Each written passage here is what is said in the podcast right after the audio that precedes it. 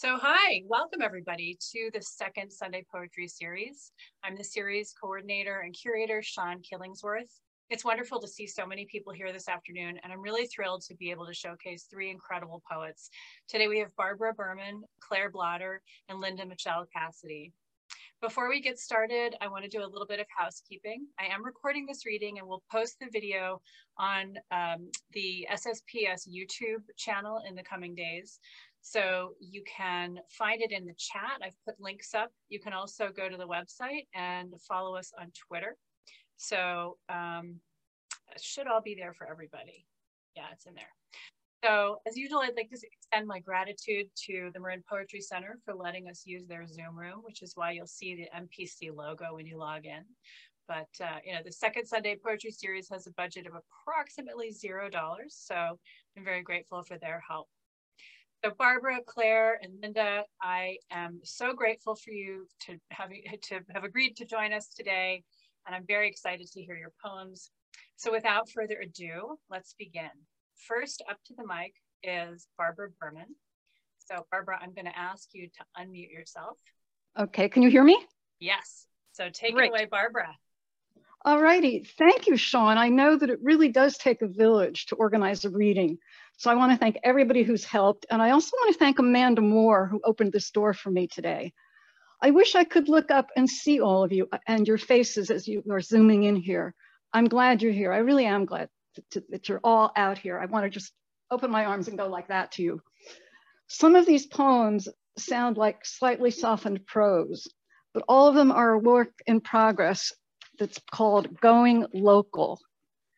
The first piece I'm going to read is called Picasso as Editor, Guernica. And keep in mind, as I read this very short poem, that we're talking about a really large painting that's beautifully displayed and no reproduction can do it justice. Picasso as editor, Guernica. Enclosed gray spaces without lines permit embrace of shapes of explosive, immense disgrace.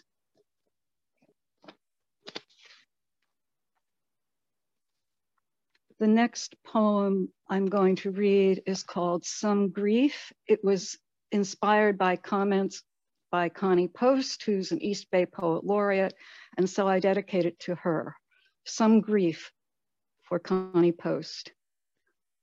Some grief is tied to unresolved sorrows, you said you'd heard when we spoke of your dog's death, which reminded me that I cried with shuddering, overwhelming sorrow in front of Ghiberti's baptistry doors in Florence, soon after a beloved cat died.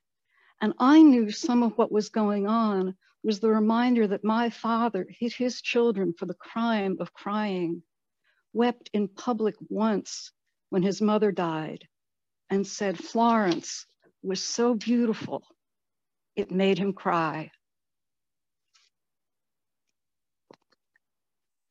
The next poem I'm going to read is called Plaut Here, he'd say. And it's a memory of Herbert Weinberg, who is the rabbi in the poem. He was a chicken farmer and depending on differing recollections, he and his wife were refined or not. But it is fact that they left Germany in the 1930s with their son, who became a professor of zoology at a major university. And in the memories of too few are farmer Plaut's gentle, not always necessary reminders to a young Harvard educated rabbi who frequently enjoyed a thimbleful of schnapps in the sparsely furnished farmhouse, that other families were in need. And Plaut proudly paid his synagogue dues on time, his accent mocked by a boy I knew.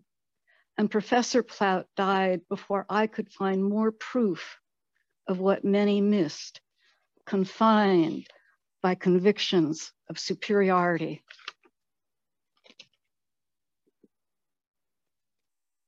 Found poem, Prague. It is astonishing to see in copies made in Prague of the Hebrew Bible and Jacob Ben Asher's The Row, the same styles that appear in Christian Bibles in Latin and the vernacular. Jews and Christians coexisted with difficulty on the Prague streets, yet in their libraries, they inhabited provinces of the same aesthetic country. The Annals of Innisfallen. Cold, clean penance on an island monastery in County Kerry. Wild fern and grain. Body of Christ, brothers. Blackberries pressed for wine and ink for texts. The record under glass in Oxford was stolen by Cromwell's men before they stormed the small gray castle on the south shore. My guide, who looked like Cary Elwes in his youth, said this with anger so fresh and fierce, I almost wept for the possibility of any peace anywhere.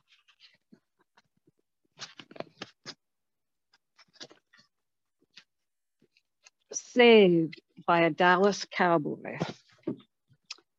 At customs in Dallas in 1995, my husband looked so foreign to a young crew cut official in blue uniform, whose grammar was not as good as that of Cliff, who was born in Stockton, California, to Chinese American citizens, that the crew cut official in blue kept telling Cliff he had filled out the wrong customs form, that he needed the form for immigrants.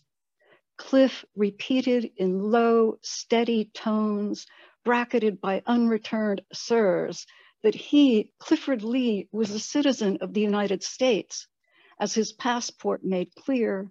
And this went on for what seemed like half an hour, but was probably three minutes, as I stifled the urge to blurt something inappropriate about Cliff being technically a representative of California law until a white man behind us wearing a huge brown Stetson looked over and down at Cliff's passport and barely glancing at the crew cut official said, he's good. So our passports were stamped as we said thank you to the Stetson hatted man whose passport was quickly stamped before he loped off into the arms of a tall, white haired woman wearing weathered denim and gorgeous boots probably hand tooled in black with turquoise poppies. There's a fun, um, for poetry geeks, a fun mistype in uh, the first few drafts of this poem I'm going to read. It's called The Glock I Left Behind, except that I typed it Gluck a couple of times. In Mount Sterling, Kentucky, a gateway to Daniel Boone National Forest, I met a young gun merchant who does not think silencers should be regulated, and he will customize your Kalashnikov. Our conversation was cordial but chilling, and before I left his shop, he gave me a keychain with a black plastic lock. And I said thank you and decided to give it to a friend who makes collages. But it felt too toxic. So I left it in the bedside table of a drawer in my hotel room next to a Gideon Bible. When you read a biography, you're always going to come away with questions. It's, it's just, it's the nature of the thing. This next poem is called Nica Rothschild, Baroness, after a biography by Hannah Rothschild. The unexplained part is road tripping in a Rolls Royce or a Bentley and not a generic American car. I can understand taking a drug rap for a Black man in 1958, but not the Bentley he disembarked from to take a pee at a Mississippi crossroad. I wonder if she met her contemporary, Dorothy Day, who with equally large but very different hungers was also fiercely committed to strays.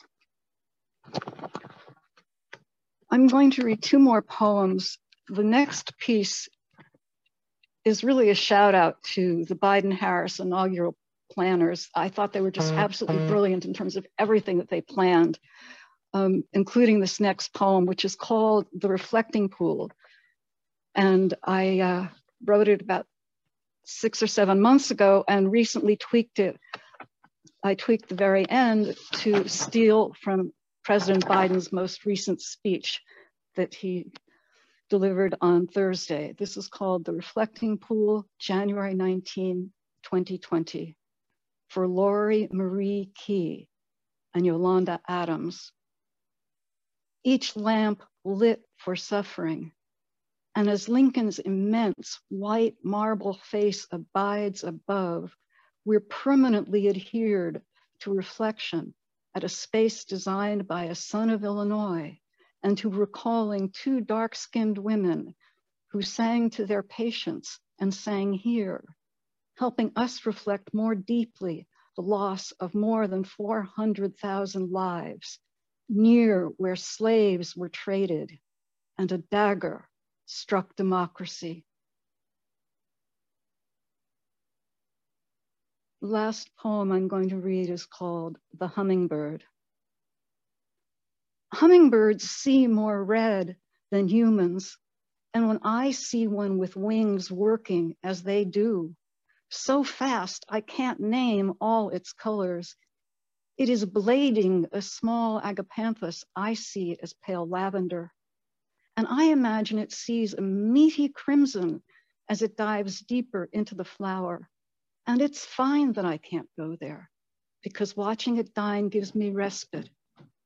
And that's what I'd tell it if I could speak its language, see what it sees. Thank you all so much.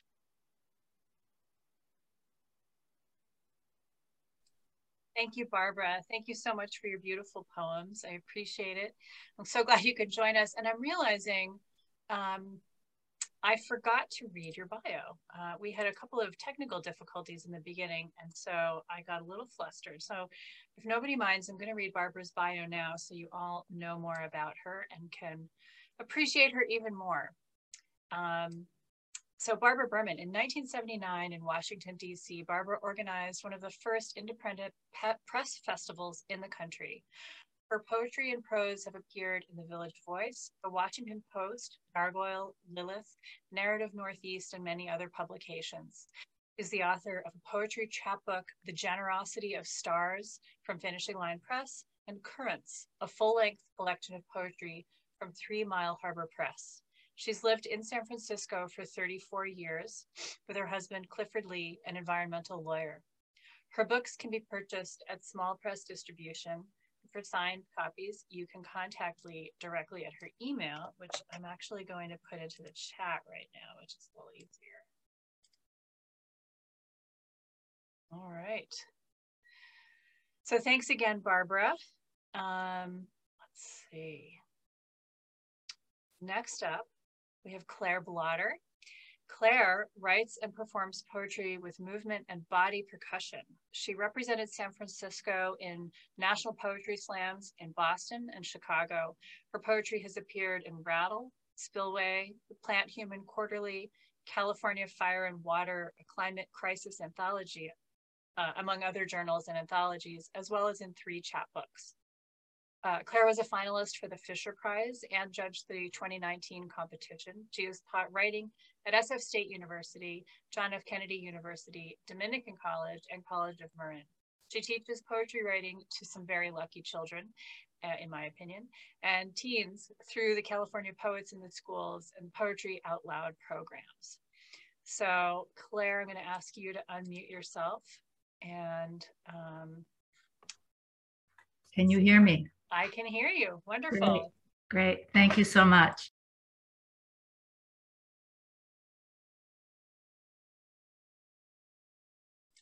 She's muted again. Claire, you're muted. Hang on one second.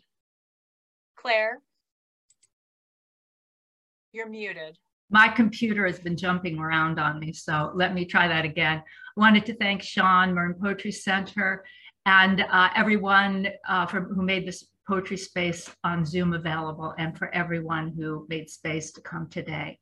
Um, though I consider myself a performance poet, I have been writing in the last year and a half in short phrases with pauses and periods um, which forces the reader to look ahead in the text and backwards in the text, much as we're doing in the pandemic, thinking about what's just happened and um, where we find ourselves in relation to an uncertain future. So I wanted to start by reading this poem that it came out this month in Spillway, and it's called Wavering.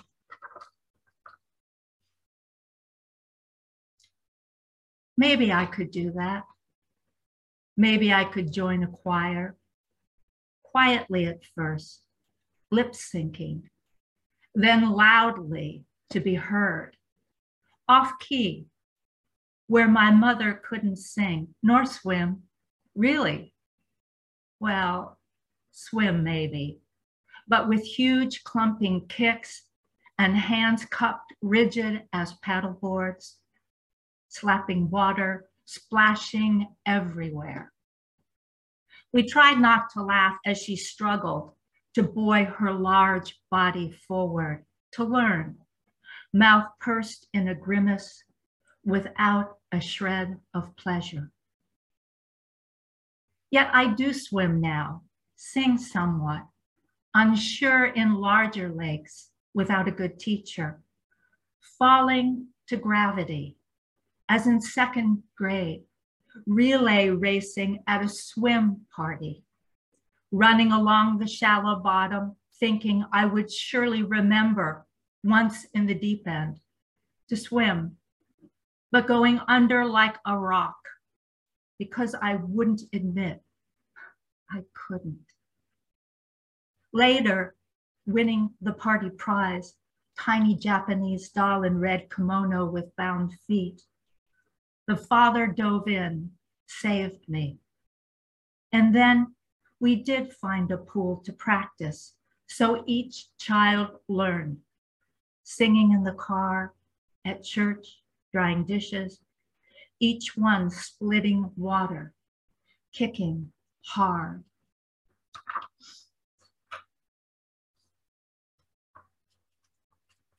So I wanted to uh, screen share this poem so you can see how many stops and starts are in it. Can you make me co-host, um, Sean? Can't make you co-host, but I think there should be an option below to enable you to screen share. Let's see. Uh, it doesn't let me unless you make me a co-host. Ah, gotcha. It says host disabled. I know this because I'm teaching on Zoom in the elementary and high schools. Okie dokie. So you'll have to give it back to me, okay? I will, but can, can I give it back to you at the at the end? You bet. Okay. I'm trying to, okay, here we go. Here we go, here we go. Can people see that? Is it there? Yeah, it's coming in. I'm, always. I'm never sure if it's really there. So this is called Sting. The wasps find a hole inside, a cubicle, a gathering through wood to house, buzz on the inside of glass, pain, strive to return out, trapped, dazzled by light, inescapable, impenetrable solidity, window prison, where I try rescuing each tormented body, pushing thorax into plastic container, ripping delicate wings as they rev up against me, struggling, smashed, irreparable as the hive listens from afar, stores memory to later sting, the soft Achilles between my sock and pant leg, and later through thick cotton shirt, then my waving hand by fountain out of nowhere, remembering, leaving pinpricks, swelling red patches, spreading, burning deep and deeper each day, again and again.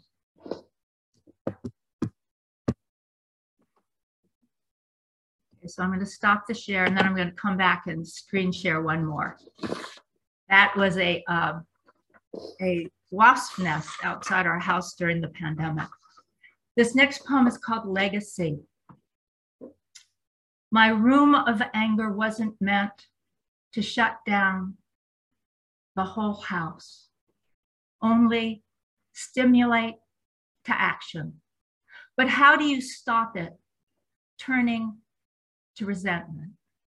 The kind my mother carried like a hard lump inside. Giving it up didn't seem an option. Though she certainly prayed for that, I'm sure I watched her bent over St. Teresa's Church, wooden pews, well before Mass for extra time with God at home, on her knees, before bed, for rosaries and novenas. She led for her five children, for special intentions.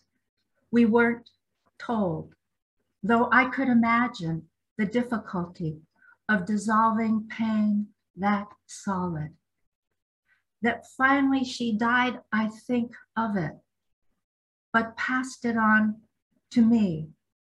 The legacy, tremendous energy of refusing to forgive, lacking the capacity to truly let go of pushing against her, which spread to my sister against the whole family. Though I refrain now from falling to my knees, instead sit upright, meditate, breathe, slowly write poetry.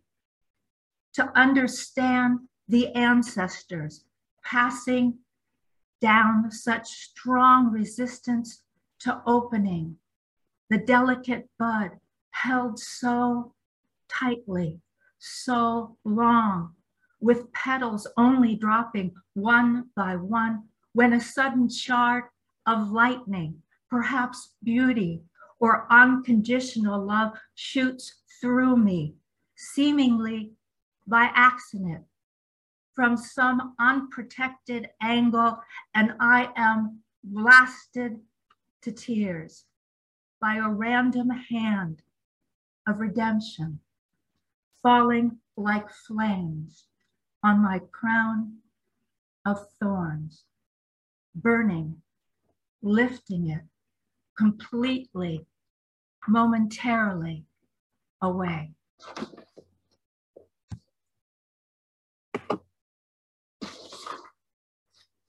And um, I'm doing all these kind of uh, dark angel uh, poems of mine. So, uh, but I did put this out my writing group, and they said they also were suspicious sometimes. This poem is called Suspicion. My thin plastic visa vanishes into thin air.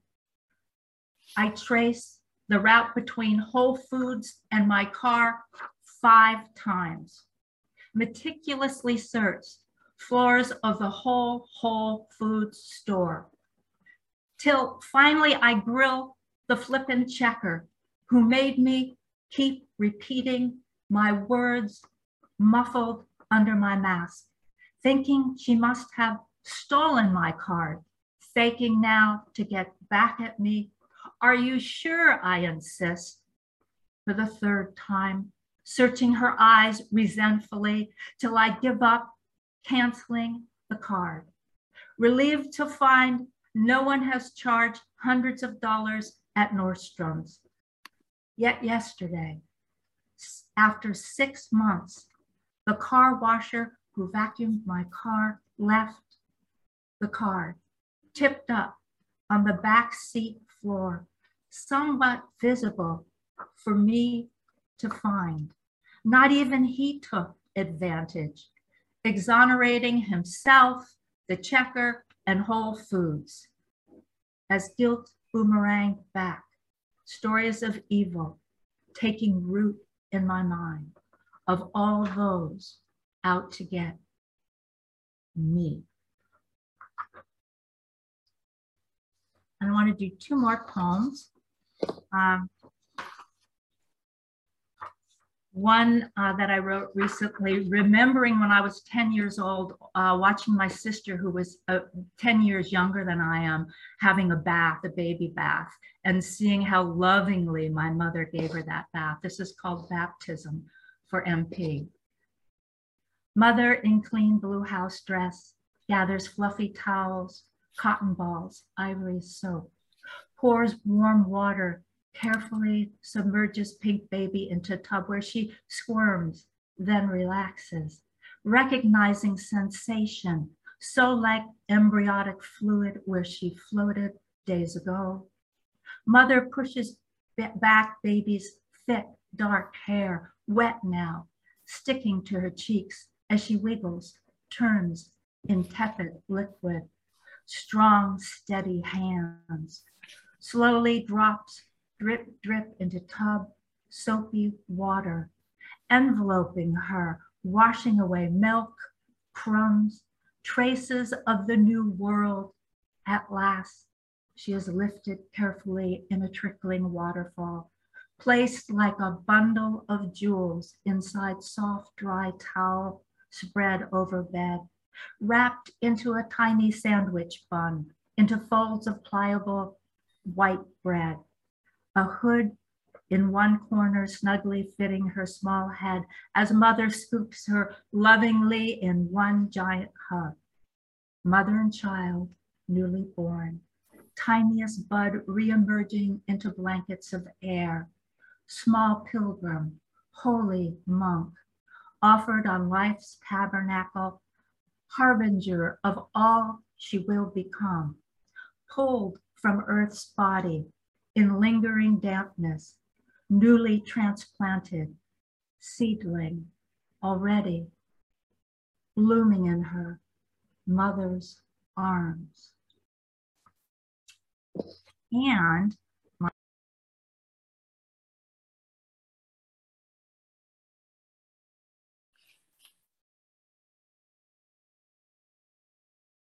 I went muted, huh? Okay, here we go. Screen share. Um, okay, this is a little story for this poem, real quick. This is, um, I had a friend named Becca Ray who passed uh, a couple years ago, and she would uh, go to Oakland and she would go to all the bakeries and um, pick up the leftover bread and bring it to centers for poor people. And one of the places she would go would be every uh, November or early December, she'd go to the kiwi orchards in the area. And there are places you can pick the lumpy kiwis that are not round and oval and beautiful enough to, to sell in stores. And she would get truckload of these kiwis. And then she would make Christmas baskets with chocolates and kiwis and nuts. And so this is a poem to lighten us up in this challenging time. And it's called Let's Do Something Fun That Doesn't Hurt Anyone. And I just wanted to show you this to show you another form because I feel like form is so important and especially now when we need new ideas and they often comes and come in new forms. Let's write a letter under or upstream, perhaps stairs, right through splashing water wheels. Let's dive beneath sarcasm, peel back its slimy skin to that soft kiwi within, sweet, green, delicious, never deleterious to health, but highly beneficial, both on trees and those fallen, strangely odd, deformed fruit that Becky picked by herself, gathered in oversized plastic bags, piled into her truck, and later carefully placed into Christmas bags with chocolate, hard candy, and nuts for her friends, gifts for us. Let's not go up to the moon so much anymore or contemplate Mars. What and why have we got to prove and prove and prove and keep looking up when we can find such imperfect abundance here underfoot, fallen on the ground.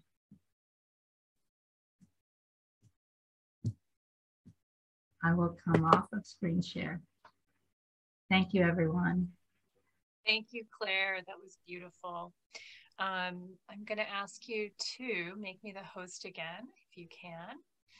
And uh, that was lovely. Thank you so much. So, our next poet is Linda Michel Cassidy. Um, her writing appears or is forthcoming in Rattle, Painted Bride, No Tokens, Catapult, The Tahoma Review, The Rumpus, and elsewhere. She has been, uh, is a senior reviews editor at Tupelo Quarterly, board member at Marin Poetry Center, and has been a contributing editor at Entropy. Michel Cassidy holds an MFA from the Bennington Writing Seminars and another in Visual Arts from California College of the Arts. She's working on two poetry chapbooks and a poetry image installation to be shown at the Army Corps of Engineers Bay Model. She lives on a houseboat in Sausalito, and I'm going to share her website with you guys. Bing that's in the chat now, and um, you should be able to click on that later after the reading and find out more about Linda. Um, let's see, Claire, it's, I'm still not the host. Um,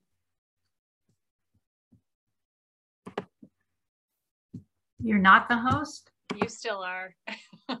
oh, okay. I don't know how to make you the host now. So in the in the list of participants in the side, there will be a little button next to yes. Okay. More.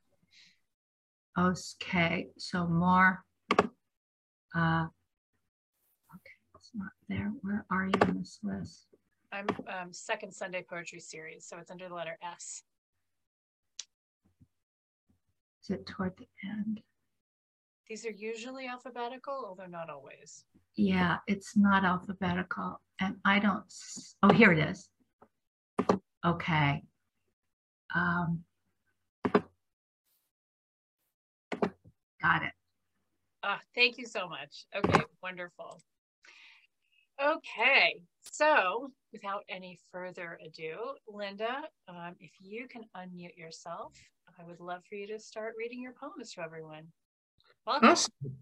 Thank you, Sean, so much for inviting me. And oh my God, I'm so happy. I have a friend from elementary school, friends from different grad schools, college roommate, residency roommate, um, wild and crazy trip to Ireland roommate.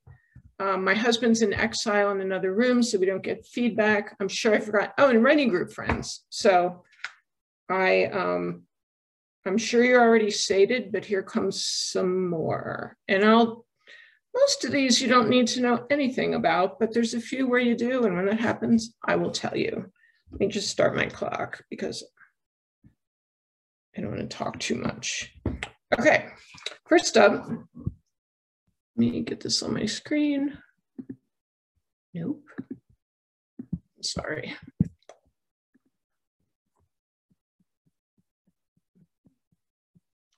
Okay, first up, buoyant.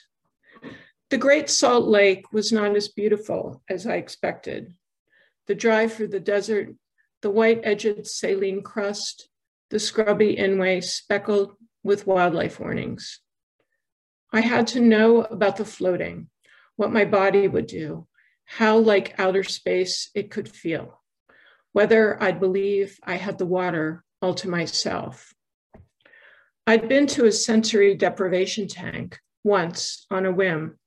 I never stopped being aware of the edges, my toes and fingertips brushing the walls, the piped in new age music I hadn't picked. I'd wanted to hear my own blood flowing, to feel solitary and inside out. In it, I'd felt more physical than usual. Here is a body. You own this mess.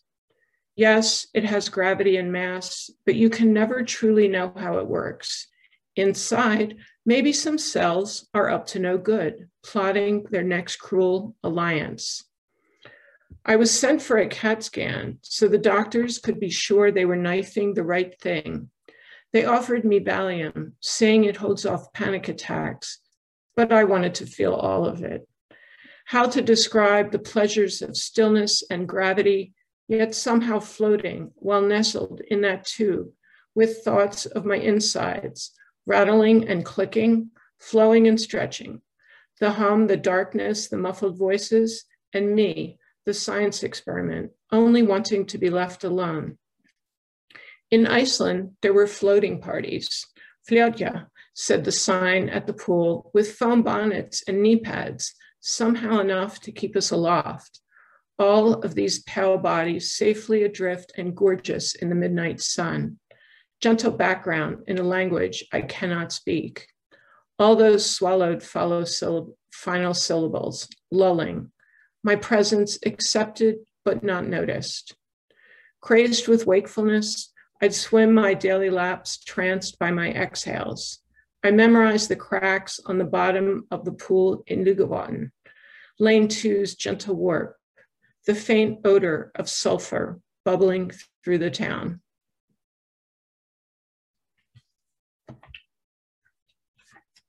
Okay, storytellers. Um, since we're talking about form, this is a long run on with just ampersands, but I'm gonna have to breathe at some point so I don't pass out, but just pretend I didn't. There's no spaces. Okay, storytellers.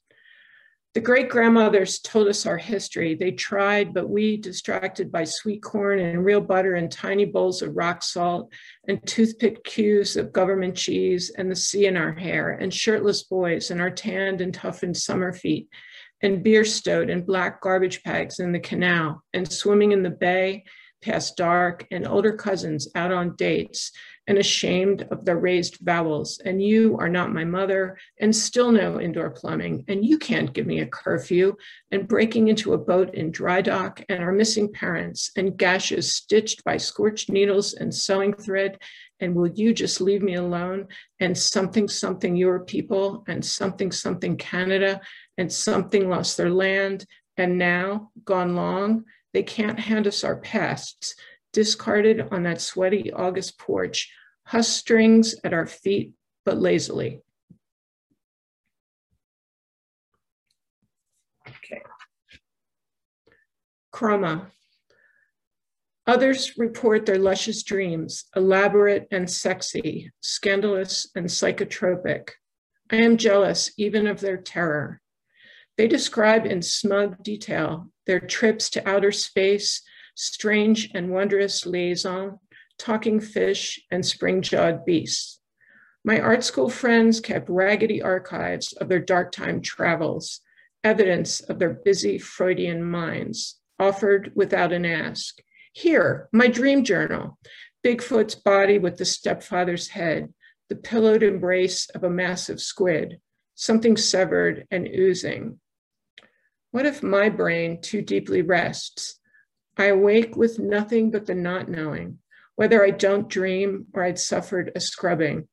All that sticks are the colors, an aspect not found in the night world, or so we're told. When I say I can't recall, they heard my dreams were too fabulous to speak of. In truth, they are almost not there. Saturation slid, they creep green, not like grass, but close, like astroturf but reflective, full with dimension and shine, or the blue green of oxidized brass, evidence of salt's labor on a dock cleat, or a door knocker shaped like a whale. Two thrifted chairs, acid chartreuse in my row home in Philly, an algae bloom fading towards yellow, an old Jeep, key scratched olive, bile tossed up after a wild night. Talk about not remembering or the Kelly green shock of my college roommate's Fair Isle sweater, or my own hazel eyes turn to emerald when the light falls slant.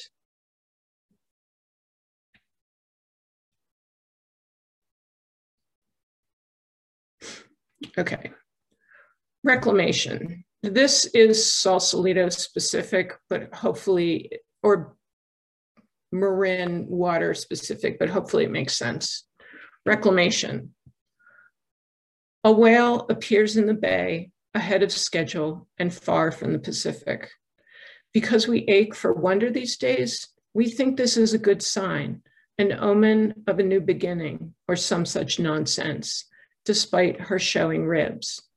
We love seeing animals in the wrong places, which is to say, near us. Bears in swimming pools, an otter in someone's house eating carrots in the bathtub. When I lived in the high desert, a bighorn sheep stood at the end of the road, still as a mountain. A family of rabbits moved into my truck, cozying the engine block and nibbling the wires, while chipmunks raced nightly through the soffit as if patiently or not so patiently waiting for me to move on.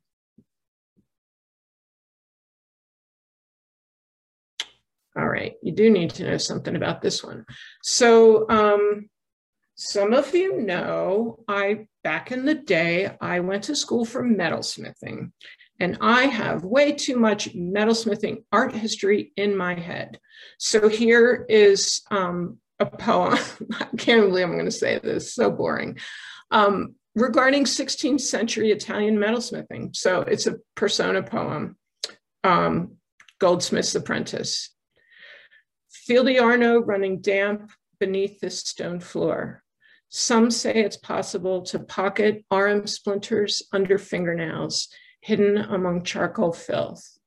But then I recall his light, that divine beacon rendered in toolwork, gem, and shine.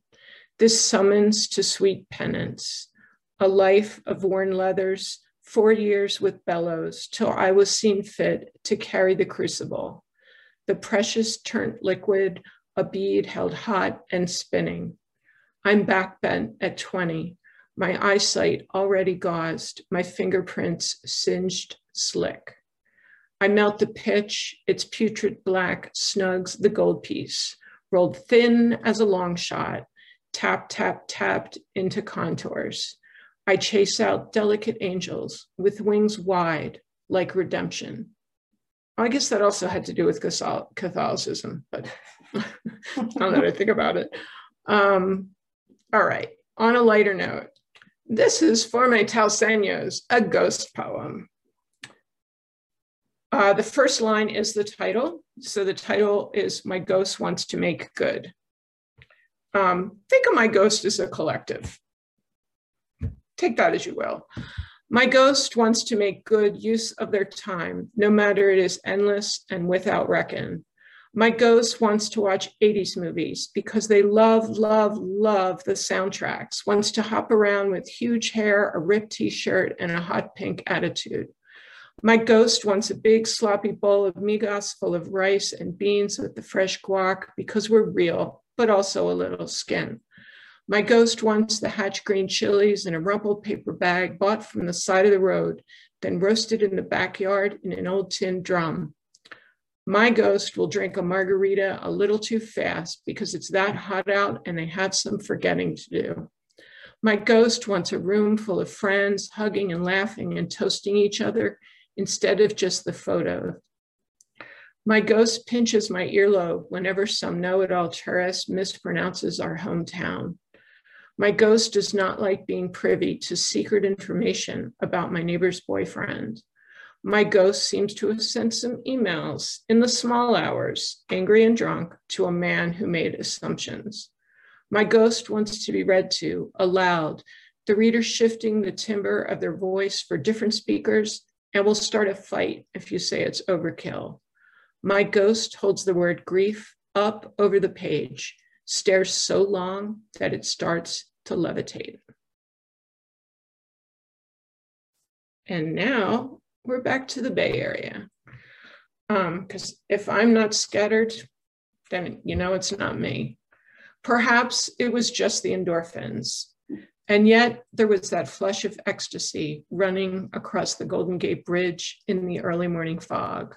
All sinew and sweat as I bent dizzy to lace my shoe, a hand placed gentle and swift on the salted curve of my back my idiot heart, so sure this moment was about the sideways glint of the sun kissing the teal ripples of the bay and not the sharks that swim beneath. Curve to curve, angle to sharp angle, agita and sadness, a Loctite fit. When the fog's rolling like that, so thick and pillowy, You can't tell whether water meets the sky. I'm gonna do a little time check. Oh, holy moly. Um, okay. Um, since we're on Shark Talk, worry about everything that isn't the shark. The ear ringing has been nightly for about a year. Famously, infamously tone deaf, I white noise, headphone, smother, sound loop. Ceiling fan, cart rush of an Icelandic waterfall, ferry boat motor, the train to 30th Street Station, air compressor power washer, muffled techno dance pop, traffic in a North Midwest town where in winter the lake freezes and is used as a parking lot. And I consider a run above the Arctic Circle on a glacier and whether to wear crampons and what the sound will be like on the uptake. Feet pingingly ripped from the ice, and oh, what I'd do for a recording of that.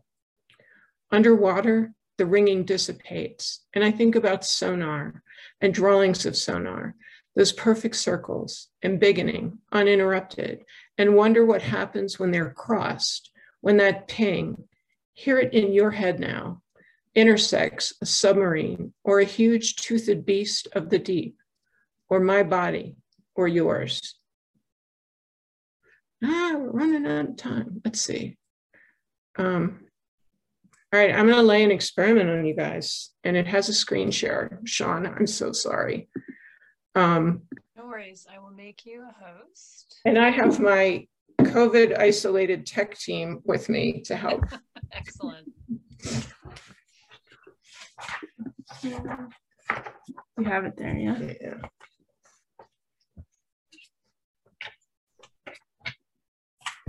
Okay. Want the video? Yeah. Okay. Um, sorry, I'm not very good at this either. I can't remember where screen share is. Is it on the bottom? Yeah. Okay.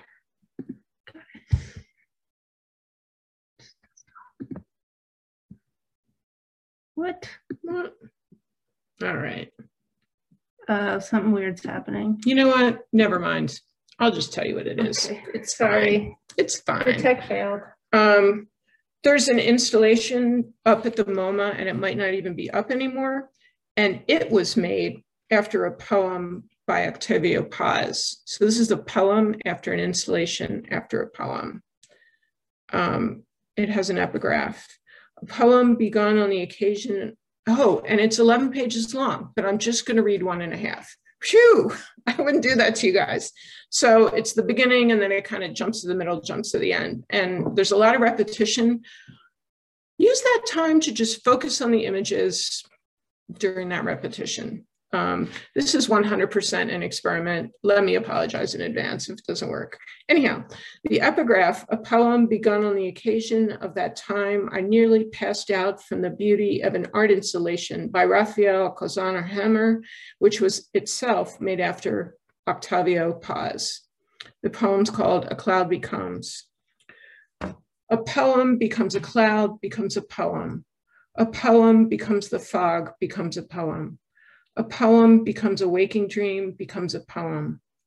A poem becomes black, sparkly stilettos left on the free shelf, becomes a poem. A poem becomes a clump of runaway cells, becomes a poem. A poem becomes a drawer of chargers that fit nothing, becomes a poem. A poem becomes what courses through the veins, becomes a poem a poem becomes enough potable water for three people for three weeks, becomes a poem. A poem becomes an atmospheric river, becomes a poem. A poem becomes not being able to recall if you took the antihistamines or if you only thought about the taking of the antihistamines, becomes a poem. A poem becomes a night terror, becomes a poem. A poem becomes a days of yore gentleman's coat placed over a puddle, becomes a poem. A poem becomes a lost friend, becomes a poem. A poem becomes a man who accidentally brings his guitar to a dinner party and will now play a Dylan song or two while everyone digests, becomes a poem. A poem becomes a reality show where everyone is suspect and someone might get engaged, becomes a poem. A poem becomes a single yellow sock weathering on the sidewalk, becomes a poem. A poem becomes the blackberry sparkling water no one wants, becomes a poem. A poem becomes a lurking shark, becomes a poem. A poem becomes a phone call, an insistent demand dressed as an offer to update the warranty on a long gone truck becomes a poem. A poem becomes geographic amnesia, becomes a poem. A poem becomes that part in the birds where Tippi Hedren, with her furs and elaborate hairdo, just hops in a tiny boat to cross the lagoon instead of simply driving around it, becomes a poem. A poem becomes the way we imagined adulthood, becomes a poem. A poem becomes a hostile witness, becomes a poem. A poem becomes snow hunger, becomes a poem. A poem becomes the shrug of, well, nothing lasts forever, becomes a poem. A poem becomes the day we finally meet, becomes a poem. Oh, I'm over. I apologize. Um, I realize that last number was highly indulgent on me. Feel free to send me your feedback or curses or whatever. Um, thanks again, Sean. Thanks to you all. I am weeping seeing the faces of some people I haven't seen in real life in a real long time. So this has been amazing. And thanks to the other readers. Thank you, Linda. Thanks, Claire and Barbara. This has been so great. I have to say, as a poet myself, one of the greatest pleasures of hosting these readings is that I come away with so many ideas for my own work you know listening listening to great poets like the three of you just it's so rewarding and enriching and there's so much play happening. So thank you. I really appreciate it. Um, and so I believe, let's see, what else have we got? Um, well, the next um, SSPS reading will be again on the second Sunday of the month for February, which um, this time it's going to be the day before Valentine's Day, three o'clock Pacific as usual. This particular reading is going to be um, a tribute to Susan Benetti, who passed away late last year. Um, the readers will be Ken Haas, her partner, Barb Reynolds, Amanda Moore, Janet Jennings, and myself. We're members of Ken's poetry writing group, and we wanted to offer a tribute to her. So um, keep coming back. Uh, it's wonderful to see everybody. If anybody here in the audience is also a poet, um, please do email and let me know if you'd like to be a reader. Um, I think that is all. Please come back. Please keep reading. Please keep writing poetry is not just a way of life, but a way to make life better. And uh, thank you all so much. Have a lovely evening.